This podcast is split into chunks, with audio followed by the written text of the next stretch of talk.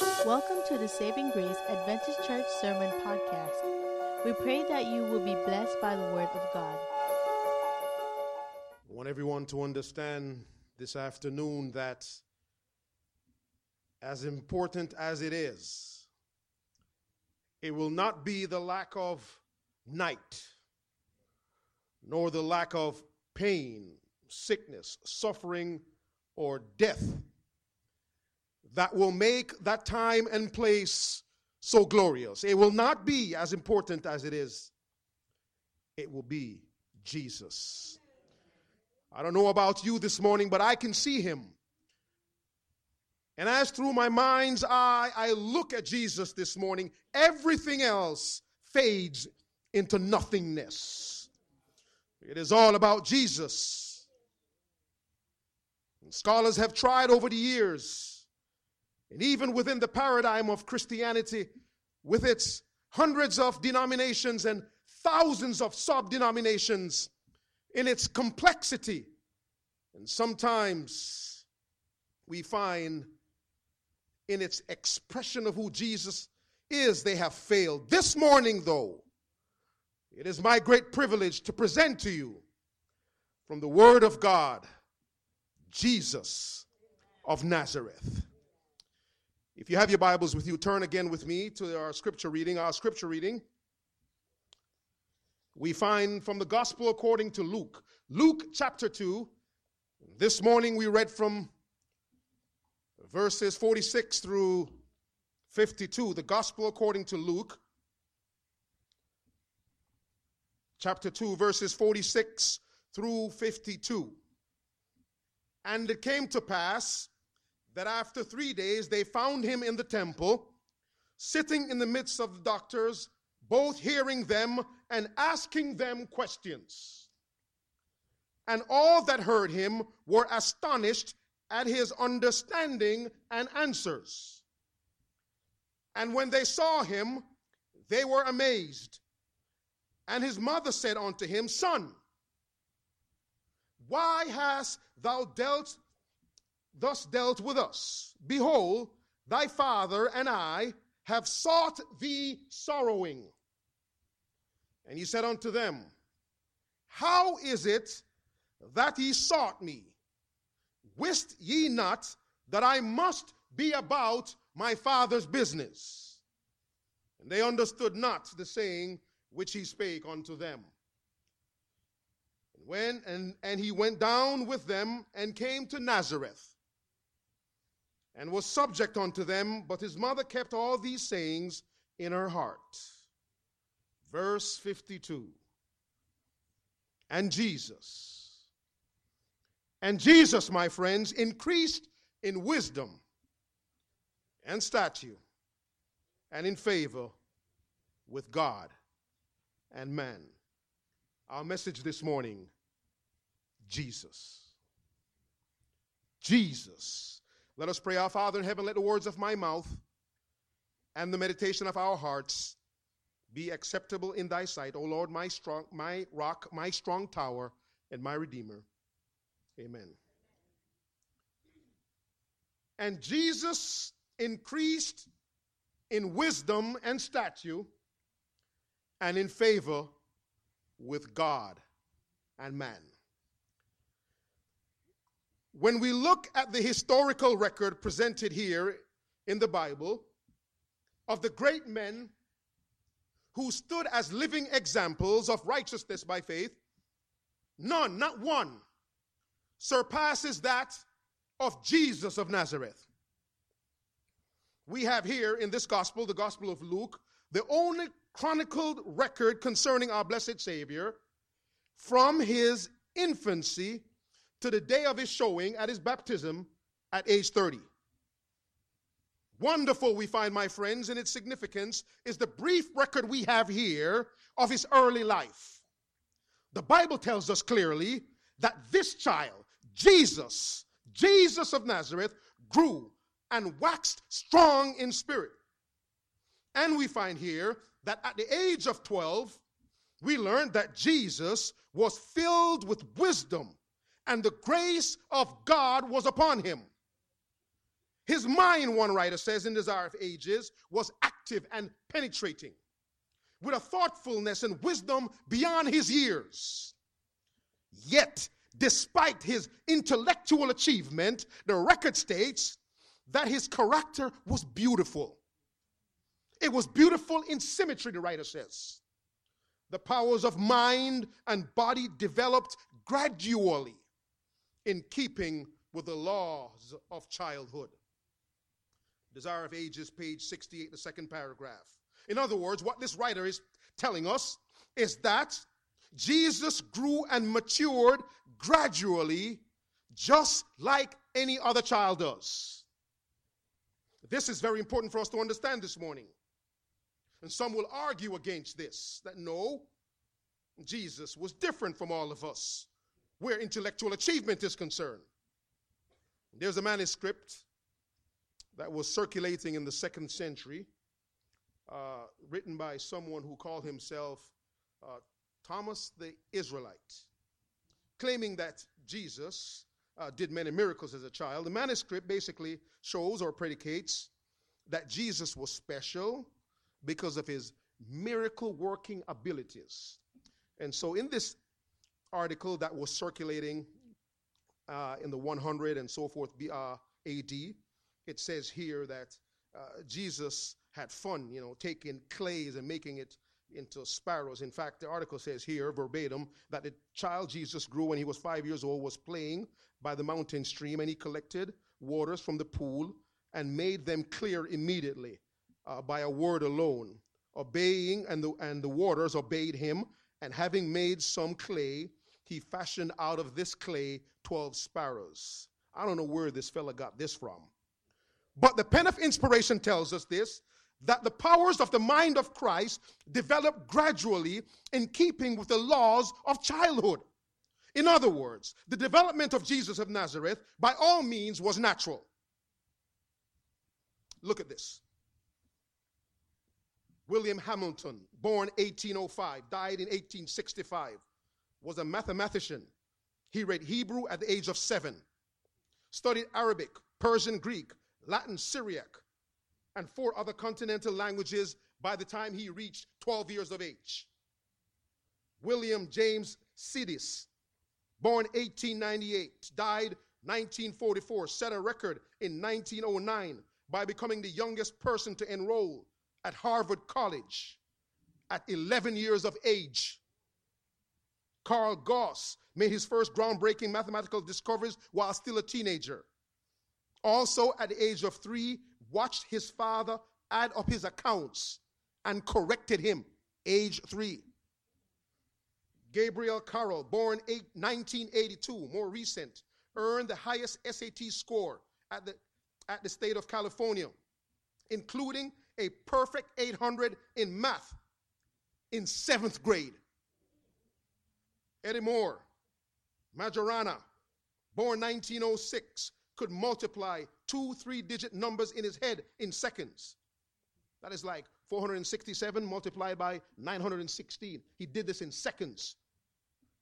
At the age of four,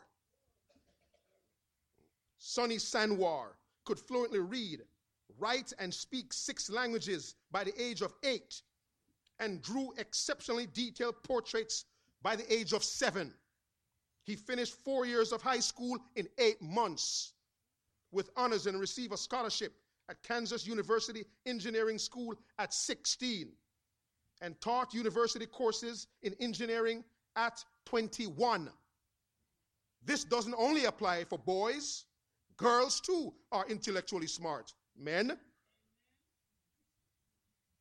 Mikhaila Fudolig, born 1991, finished college at the age of 16 years with a degree in physics summa cum laude, and class valedictorian in 2007 at the University of Philippines. She entered the university at age 11.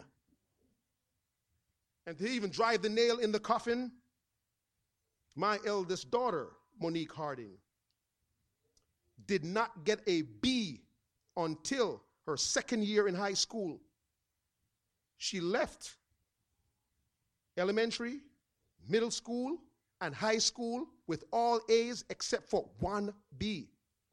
Her mother, by the way, is a school teacher. There isn't anything supernatural about what Jesus did here and his accomplishment and these accomplishments that we just listed.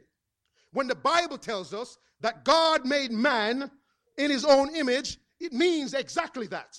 That when God created man, he created man with the ability to excel and to become more and more like God.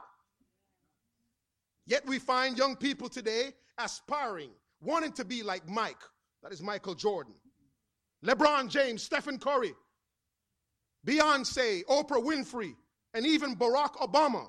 We want to be like these. May I suggest something this morning to you young people? Be like God. Jesus said these words in Matthew chapter 5 and verse 48 Be ye therefore perfect as my Father in heaven is perfect.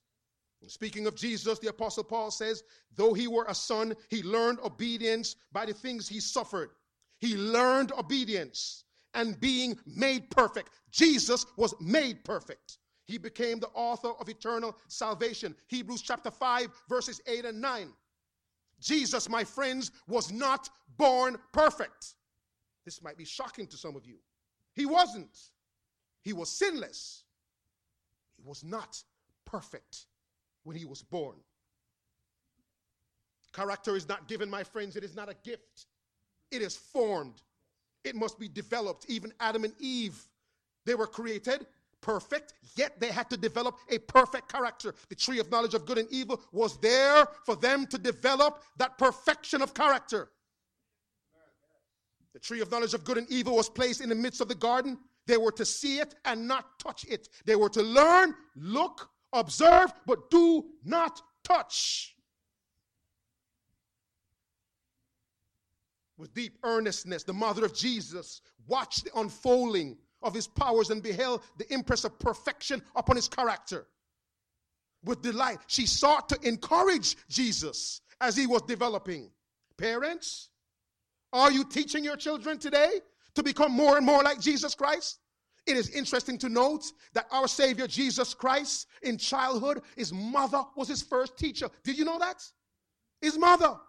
He did not attend the school of the rabbis, and he became more and more like Christ as he learned from his mother and as he held communion with his father. The writer says here in Desire of Ages, page 68, that as a child, Jesus manifested a peculiar loveliness of disposition. His willing hands were ever ready to serve others. He manifested a patience that nothing could disturb, a truthfulness that would never sacrifice integrity, Christ Jesus had a principle, the writer says, that it was firm as a rock. You could not sway him. Forget about peer pressure. His life revealed the grace of unselfish courtesy. And despite all of this, he was just a wonderful person to be around. Jesus of Nazareth. He wasn't sulky like some of us. He made things glorious. You wanted to be around Jesus. He was always laughing, cheerful.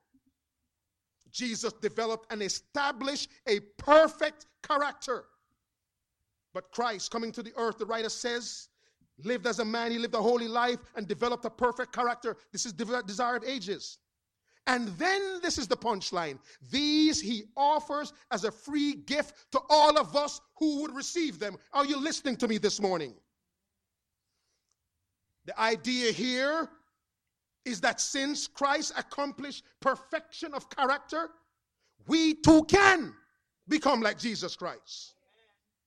Came down to a world that he might give us a living example, that we might know how to live, that we might know how to keep the way of the Lord. Yet we find that so many of us fail.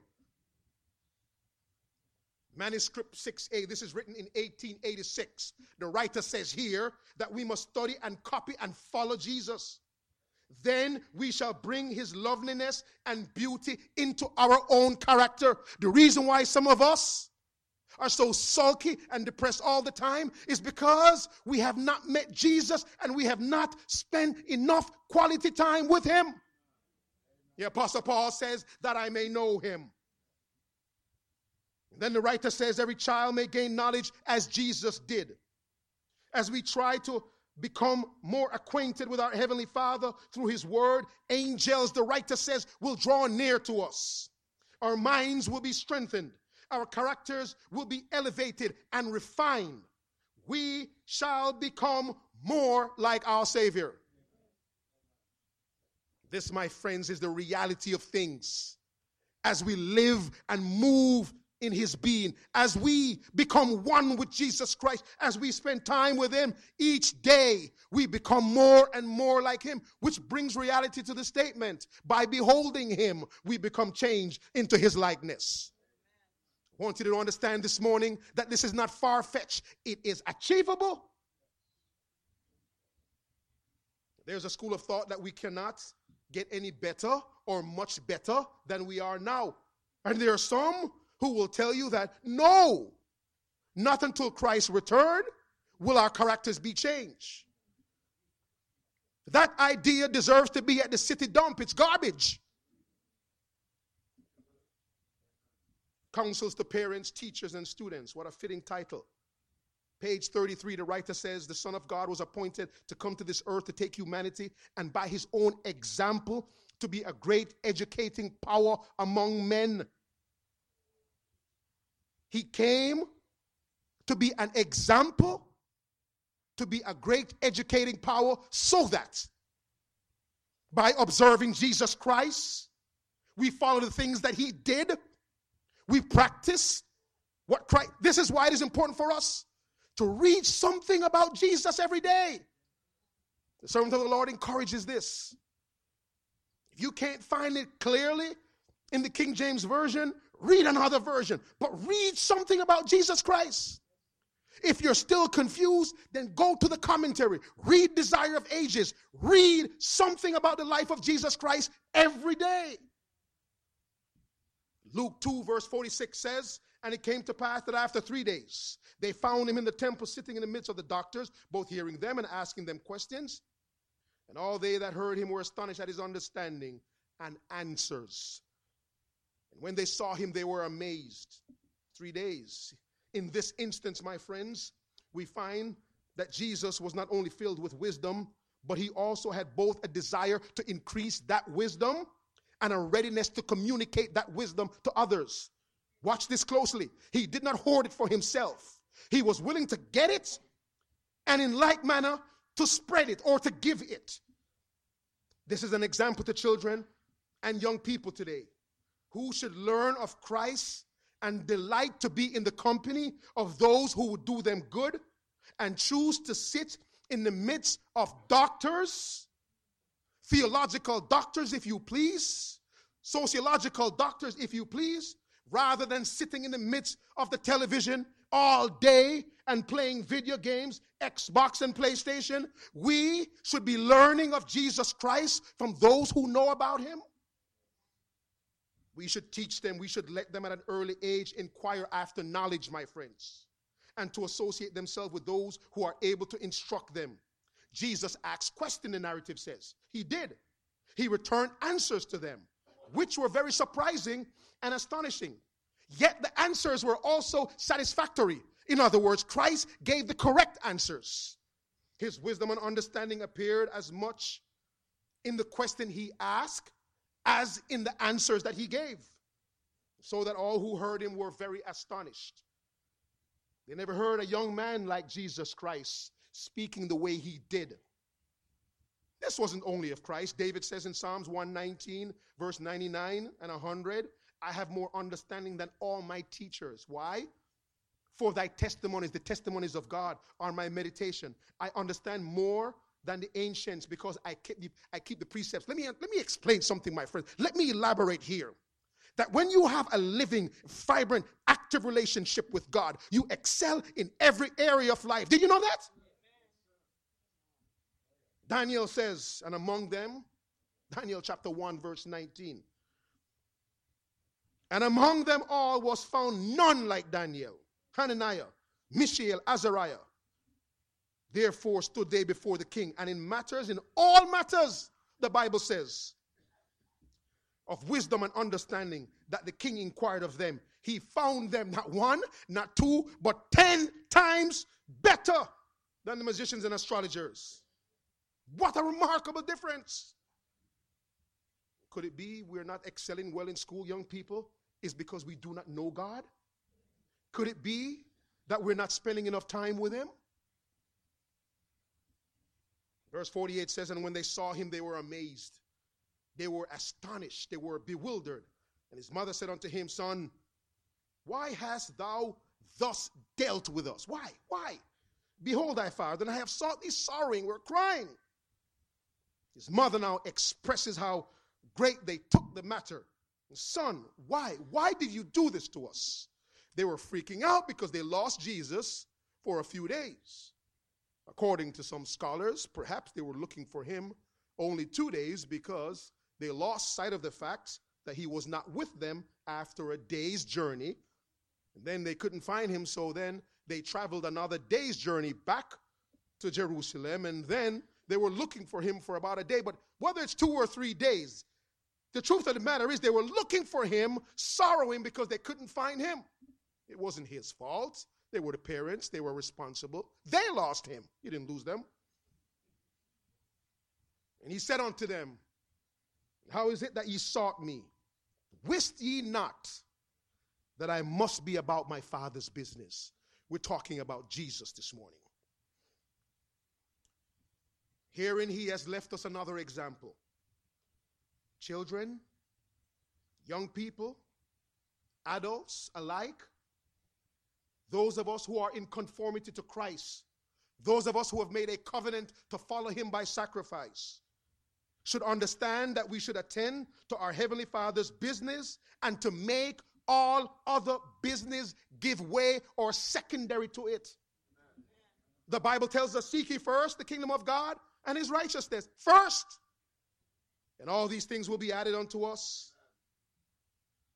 Jesus was obedient to his Father and he was also simultaneously subjected to his parents. Look at the narrative. Look at verse 51.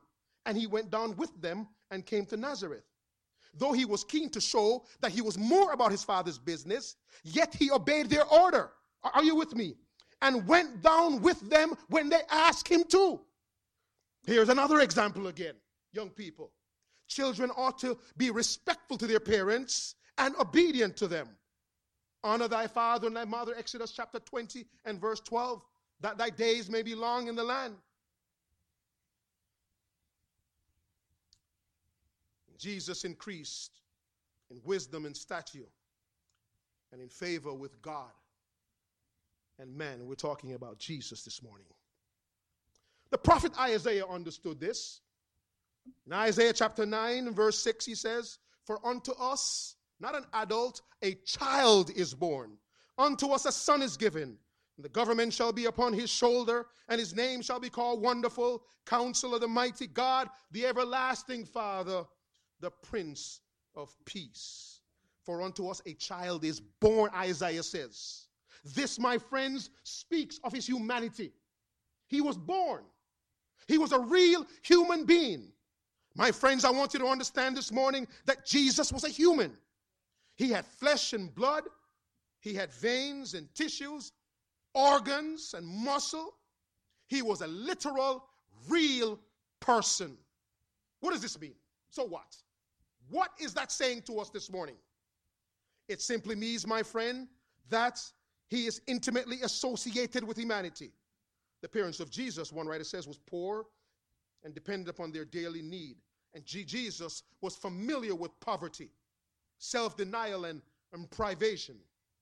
And this is why I believe the writer in Philippians, Philippians chapter 2 and verse 8 says, And being formed and found in fashion, and being found in fashion as a man, he humbled himself and became obedient unto death, even the death of the cross. Why would God put himself through this? Why? Any idea? Why do you think Jesus did this? To put himself through this humiliation. My friends, I believe he did this so that he can understand what we go through. He knows our pain. Do you know that? That Jesus understands what you go through. He feels what we feel. He hurts just like we hurt. He knows our struggles and sometimes how hard we try. He understands the pressure of temptation. He recognizes the lure of the world.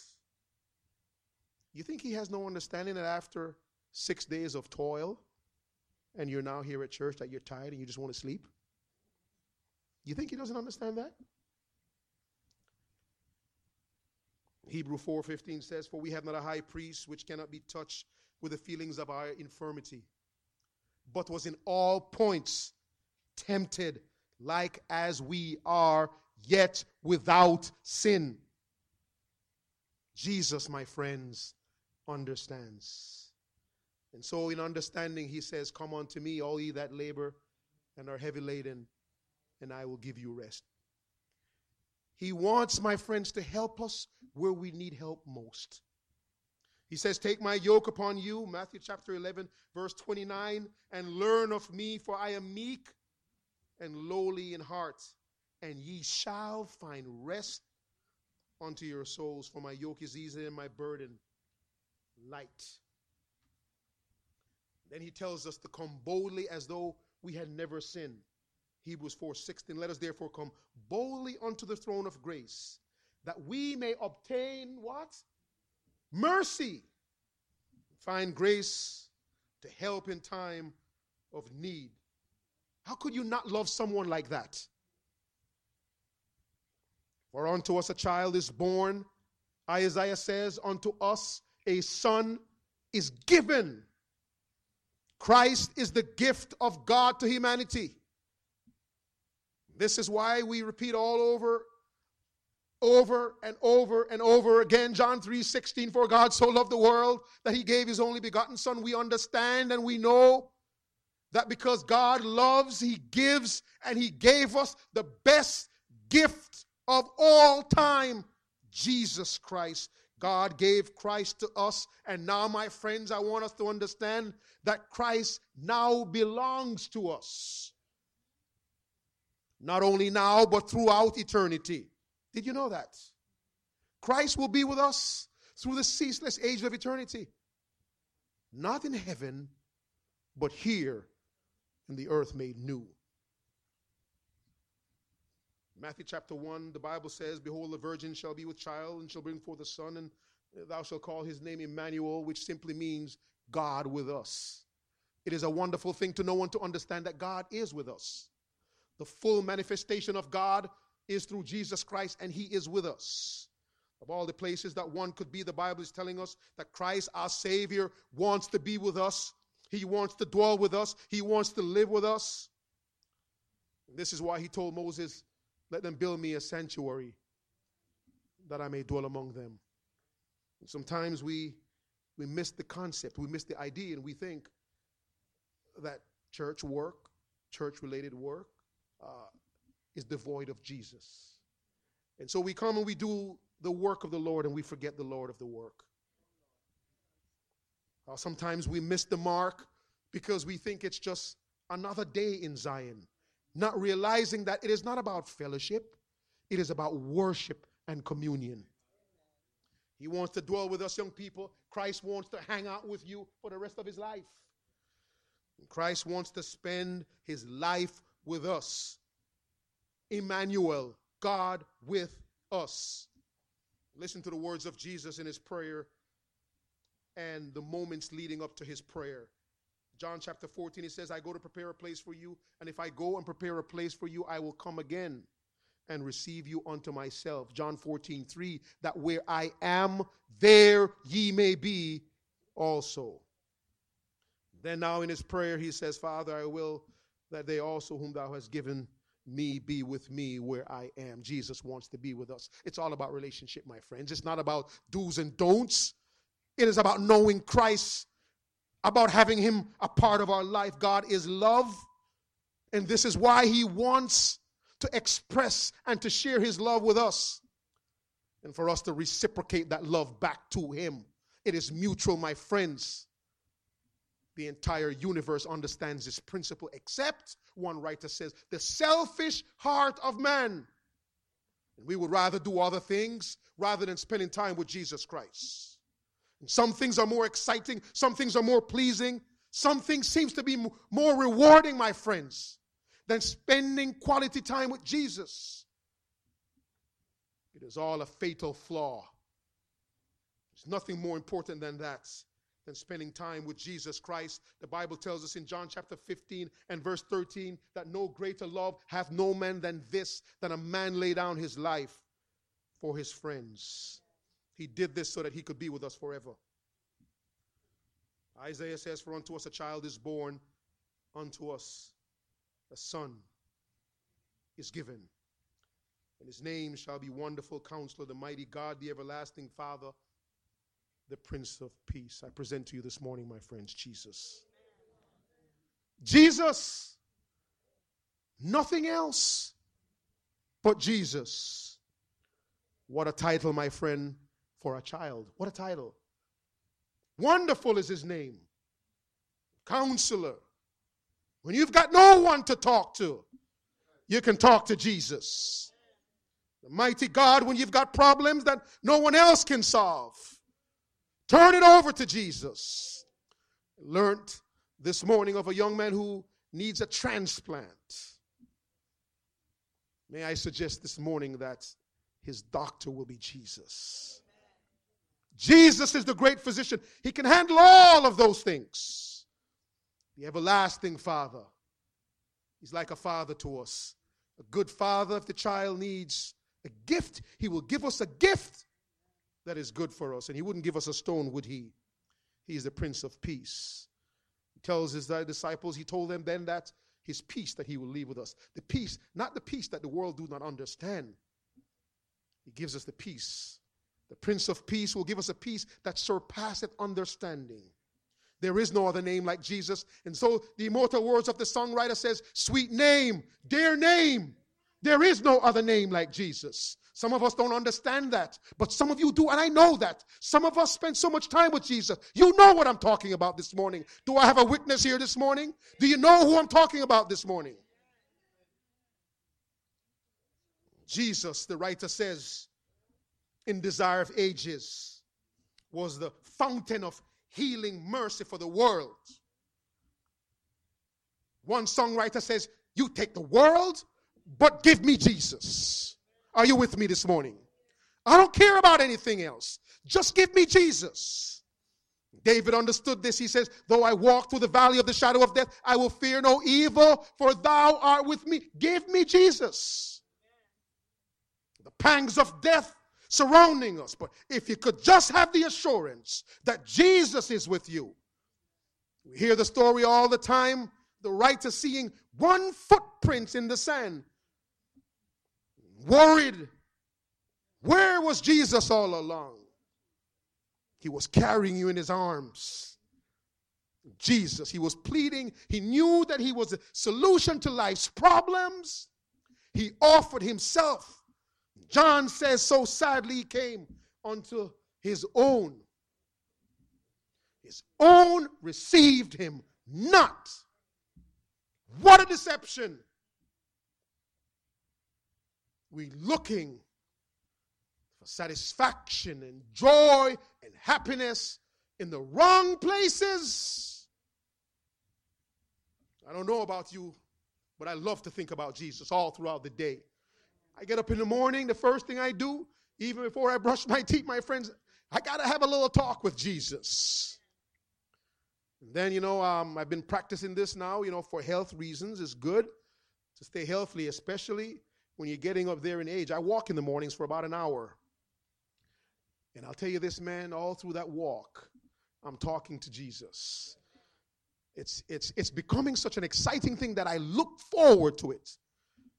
When I get back home, I still spend a little time with Jesus. I leave, I, I talk to him again. When I get to work, I talk to him. You know, when I say I work, excuse me, I got to go to the restroom, not to rest. I just got to talk to Jesus. And throughout the day, I'm talking with him. And I'm practicing this, and it's becoming a part of me. And Jesus, to me, my friends, is becoming more than anything else in the whole world. I'll tell you this try it. The songwriter says, and the things of this world will go strangely dim. You had better believe that. I am telling you that. I am sure of that. I am telling you it will grow strangely dim. Things that you think were so important, no longer. Jesus becomes your joy and pride. And when people say you did a great job, you say, Thank you, Jesus. Jesus, the writer says that he was the fountain of healing, mercy for the world. And through all those secluded years at Nazareth, his life flowed out in currents of sympathy and tenderness. The aged, the sorrowing when he was here. The sin burdened, the children at play in their innocent joy, the little creatures of the groves, my friends. The patient beasts, even the animals, were happier in the presence of Jesus. This is magnificent, my friends. This is the best story that you could hear. He whose word of power upheld the worlds. When Jesus was here, the writer says that he stooped to relieve even the little bird. There was nothing beneath his notice, nothing to which he disdained to minister. He ministered to men and animals and even plants. Desire of Ages, page 74. There is nobody, my friends, like Jesus. God with us, God in human form. We don't know him, we don't spend enough time with him. And after all those years, again I repeated over and over the Apostle Paul crying out that I may know him. Through the ceaseless age of eternity, we will forever be knowing more and more about him. How could one be so benevolent and kind and loving? Despite what we have done to him, this is shocking yet true. The writer says that there will come a time when there will be no more sickness, death, sorrow, for those things will be passed away. In the book of Revelation, we read in the closing chapters where Jesus says he will wipe away all tears from our eyes. He says that he will, he will make a new heaven and a new earth. No more cancer, no more diabetes, no more arthritis. He will do this. No more locking your doors because of wicked men. No more IRS bill collectors can't even answer your phone. I call you, you can't answer it, you're not familiar with the number, you think it's a bill collector. It's madness. And everybody's a bill collector, and you miss important phone calls. You know what I'm talking about. We're living in a stressful world, and we seem to be enchained, can't get out of it. Jesus is the answer. Too many people have been looking in the wrong places for the solution to life's difficulties. We go to psychologists, psychiatrists, analysts. We go to counselors, both on the inside and out, to seek help. When they have failed, we check Google, the World Wide Web, looking for answers to life problems. And no answer, my friends, I present to you this afternoon Jesus of Nazareth. He's our friend. And after he have made a new heaven and a new earth, the writer says that every trace of sin, every trace of sin will be gone, except there is an except. Four things scar tissues, scars on his forehead, scars in his hands, scars on his side, and scars on his feet. Those will be the only traces of sin that will be left. My friends, who made those scars? We did. The universe will always remember the love of God because of what we did. But time will heal all wounds. Jesus will heal that wound. We won't be so sorry anymore. We will love him more because of what he did. There is nobody like Jesus. I, don't, I don't know what else to say, my friends. Try him for yourself. All too long, my friends, all too long, we've been having a profession of godliness, but denying the power thereof. We have been coming to church, attending its services, and doing the work of the Lord on the outside. And yet, many of us do not know Jesus for ourselves. all too long. The time is now. The day is now. We will turn a new page. Today, I present to you Jesus of Nazareth. Today, my friends, in closing, I want you to understand something. He understands. He knows what we're going through. I want you to disregard the misconception and the lies that Satan have been telling. That he's disappointed in us enough in, in us because we have failed so many times. My friends, just think about it. We were not good and then became rogue and went bad. No, no. We were born in the mess. Are you with me? David says that I was born in sin and shapen in iniquity. We were born guilty. We were born rotten and wretched. We were born condemned to die. We had no place in it. We didn't cause it. We were not responsible for our condemnation. He understands this. He knows that we were born guilty. And so, my friends, when we sin, He knows. He knows why. We sin because every fabric, every cell, every muscle have been tainted with sin, and sinners sin. He is saddened because He offers the remedy, which is Himself, and we neglect it. Jesus offers Himself, His life, His example to us to strengthen us from sin. My friends, I present to you this morning Jesus of Nazareth. May God bless you. Thank you for listening to today's message. We are always encouraged to know how God is working through this ministry to touch lives. If you have a story to share of how God is working in your life, please let us know by sending an email at podcast at savinggracesda.org.